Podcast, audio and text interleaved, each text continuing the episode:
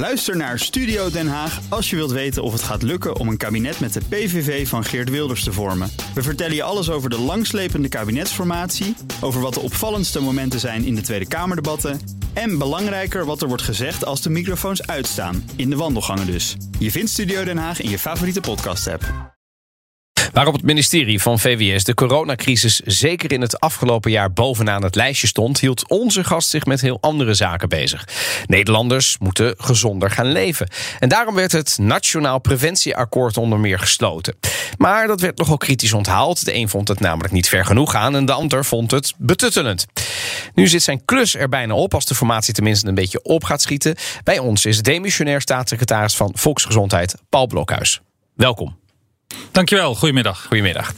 Uh, zelf in het afgelopen coronajaar nou gezonder of juist ongezonder gaan leven? Ik denk hetzelfde. Ik heb uh, uh, een hondje, daar loop ik veel mee. Dus ik beweeg veel en ik ben niet anders gaan eten of drinken volgens mij. En ik wel gewoon heel vaak naar mijn werk gegaan. Uh, dat, ik vind dat dat bij ons werk hoort. Dus dat is met de dienstauto. Maar dan heb ik wel zoiets van: stop hier even, chauffeur. En dan loop ik nog wel een stukje. Anders dan maak ik te weinig meters. En die hond die had u al, of is dat ook een corona? Nee, dat is geen corona-hond. Die, okay. die, had ik al. Okay. Vrij vroeg in de afgelopen kabinetsperiode heeft u met vele organisaties het zogenaamde Nationale Preventieakkoord gesloten. Um, uiteraard is dat vooral iets voor de langere termijn. Um, maar wat heeft dat nu al opgeleverd? Als we dat zouden ophalen, wat zijn dan de eerste twee dingen die u te binnen schieten? Ja, het gaat over drie thema's. Hè. Uh, ik geef een kort antwoord om. Het gaat om de thema's roken, overgewicht en alcoholgebruik. En als je kijkt naar roken, daar zie je al substantiële resultaten. We hebben roken duurder gemaakt. Op minder plekken kun je roken. Op alle schoolpleinen is het verboden, et cetera. En de resultaten zijn veelbelovend. Tot voor kort was het zo dat elke dag 75 jongeren begonnen met roken. Inmiddels staat het er op 40. Dus het aantal jongeren dat per dag begint met roken, dat is bijna gehalveerd in een paar jaar tijd. En ja, ik zie dat wel als een van de vruchten van alle inspanningen die we met die maatschappelijke partners hebben gedaan. Ja. Is, is overigens het streven van, laten we zeggen, het subpunt roken binnen dat Nationaal Preventieakkoord, dat we naar een rookvrije generatie gaan? Ja, dat is 2040 is de stadstip ja. op de horizon. Maar uh, ik, uh, volgens mij gaat het nu zo goed en is die beweging zo breed... dat we serieus moeten nadenken of we dat jaartal niet naar voren moeten halen. Wat ja. mij betreft. Ja, precies. Want uh, uw partij, de ChristenUnie... Ja, die is ook wel ambitieuzer als ik het wel heb. Hè. Als ik bijvoorbeeld kandidaat Kamerleden en Kamerleden hoorde in de verkiezingscampagne... dan mocht met name op dit vlak mocht het allemaal wel wat sneller. Ja, die vonden dat Blokhuis wel wat harder mocht rennen. En wat, nee, en wat vindt Blokhuis zelf? Nee ze, nee, ze zijn helemaal tevreden met hoe het tot nu toe gegaan is. Maar ze zeggen, als het zo goed gaat kennelijk... Um, in een brede samenwerking waar ik gelukkig ook dan deel van mag uitmaken...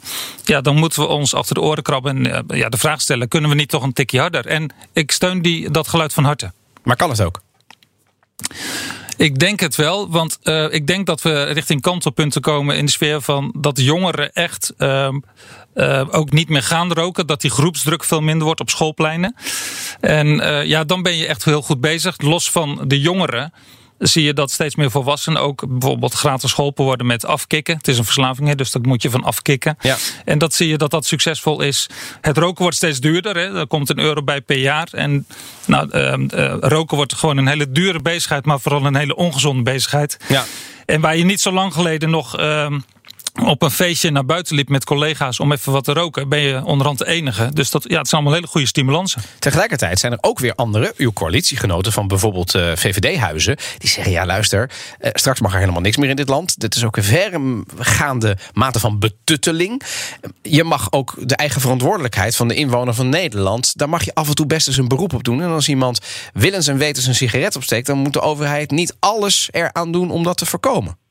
Ja, maar we verbieden dat ook niet. Kijk, bij, bij mij is de leidraad, uh, we maken het stoppen met roken maken we makkelijker en het beginnen moeilijker. En uh, ja, daar houd ik me over de volle linie aan. Uh, maar mensen mogen natuurlijk roken. Alleen de plekken waar je dat doet, waar kinderen komen, bijvoorbeeld schoolplein of een, mm -hmm. een kinderboerderij. Ja, no way. Nee.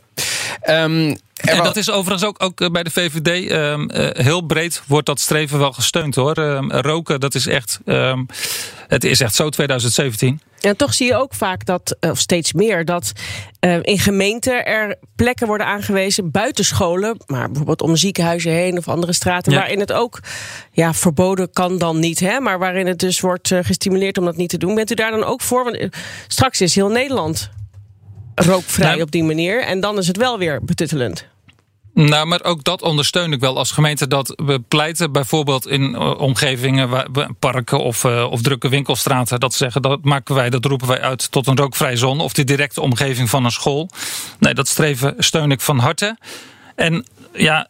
Altijd blijft in ons land wel de mogelijkheid om binnen te roken. Want roken is niet verboden. Maar um, nou, als je kijkt naar, naar Finland. Dan mag je niet roken op het balkon als dat grenst aan een huis van een buur, buurman. Zover gaan wij daar niet in. We hebben nu de discussie of je op een terrasje nog moet kunnen roken. Ja. Laten we van roken even naar een ander uh, uh, maatregel gaan. Overgewicht. Daar gebeurt natuurlijk ook al heel veel. Ja. Daar, daar was ook wel kritiek op het akkoord. Zo zei SP-Kamerlid Maarten Heijink in het BNR-verkiezingsdebat... dat de industrie harder aangepakt had moeten worden. Nou, wat de SP betreft moet je de schuld niet neerleggen bij de mensen die bestookt worden door een industrie die heel veel belang heeft, heel veel commercieel belang heeft bij het verkopen van heel veel ongezonde voeding. Dus wij zijn daarom ook niet zo'n heel groot fan van het belasten van suiker, maar van het voorleggen, het opleggen van voorschriften aan de industrie over bijvoorbeeld hoeveel suiker en hoeveel vet er in bepaalde producten mogen zitten. Ja, en vandaag uh, zeggen ze in Groot-Brittannië dat er geen reclame voor junkfood meer op de Britse televisie mag voor 9 uur s'avonds. En dan denk ik, kijk, hè, dat, dat zijn allemaal zaken die, dan, uh, die daar gebeuren. Dus uh, gecombineerd met het kritiek van een van, laten we zeggen, de partijen in de Kamer, zou het ook hier wat sneller kunnen, meneer Blokhuis? Het kan zeker sneller. Uh, ik zou hier wel heel erg ook de lijn willen volgen dat we inderdaad voor mensen de keus makkelijker moeten maken uh, om de goede dingen te kiezen, om de gezonde keus te maken. Dus uh, bijvoorbeeld een voedselkeuzelogo op grond waarvan je in één keer kan zien als je een supermarkt binnenkomt, dit is een gezond product. Ja. Of bijvoorbeeld uh, gaan uh, regelen dat bij de horeca, als je gaat eten, dat daar um, gratis water bij wordt geserveerd. Dat is in Nederland niet, dat is in andere landen wel een cultuur. Ja. Maar uh, iets als suikertax zou ik het zeker over willen hebben. Ja, ja. Zo'n zo de, zo de logo, voedsel... daar, daar, kijkt toch helemaal niemand naar? Je kijkt toch in eerste instantie naar waar heb ik zin in? En vervolgens kijk je ook nog naar is het een beetje betaalbaar? En als je dan ziet dat in Nederland de BTW op, op groente en fruit, dat dat niet omlaag kan. Ja, dan denk ik, waarom ja. doen we zo moeilijk? Nou, dat kan sowieso wel, want dat is inderdaad een heel belangrijk punt wat je noemt. Je kan, en dat, dat is wat mij betreft ook huiswerk voor een nieuw kabinet. We kunnen gezond eten goedkoper maken en ongezond eten duurder. Daar kan je in differentiëren. Dat is een belangrijk punt. Maar dat voedselkeuzelogo, vergis je niet. Want de producenten en de supermarkten die benaderen mij en die zeggen: introduceer het alsjeblieft nu. En wat willen ze? Zij willen groene producten verkopen. Dus de stimulans zit ook aan de aanbodkant. Zij willen, als ze ontbijtkoeken produceren of jam of andere producten, dan willen zij het groene logo hebben. Dus daar zit ook de stimulans al om maar het ik goed denk wel te meteen, doen. wat zit daar dan achter? Want niemand kijkt. Ik zie niemand ooit in de supermarkt langer dan een seconde naar het product kijken wat ze in hun karretje gooien. Dat, dat doet toch niemand? Dus dat doen ze dan om een andere reden dat ze dit willen. Maar we, weet je, dat komt Roos, omdat het er nu niet op staat, het logo. Kijk, je, we kunnen heel sceptisch daarover doen. Wij hebben ook, kijk, de Consumentenbond, zoals de naam al doet vermoeden, die behartigt de belangen van consumenten. Die is heel erg voor introductie van dit voedselkeuzelogo. Het is niet zo dat wij alleen maar in een ivoren toren in, uh, bij VWS dingen verzinnen. Dat leggen we juist heel breed in de samenleving in de week. Wat, wat is wenselijk en wat niet? Ja, en tegelijkertijd leven we niet alleen in Nederland, we leven ook in Europa. Um, en het is heel lastig om op in de EU juist op dit punt afspraken te maken. De Britten willen weer wat anders dan de Fransen. En de Nederlanders ja. willen weer wat anders dan de Italianen. En zo komen we er nooit. En dat heeft ook te maken met het feit dat de industrie om duidelijke redenen ja. gewoon niet toehapt. Want die, die willen natuurlijk gewoon verkopen. Want het zijn geen, geen caritatieve instellingen.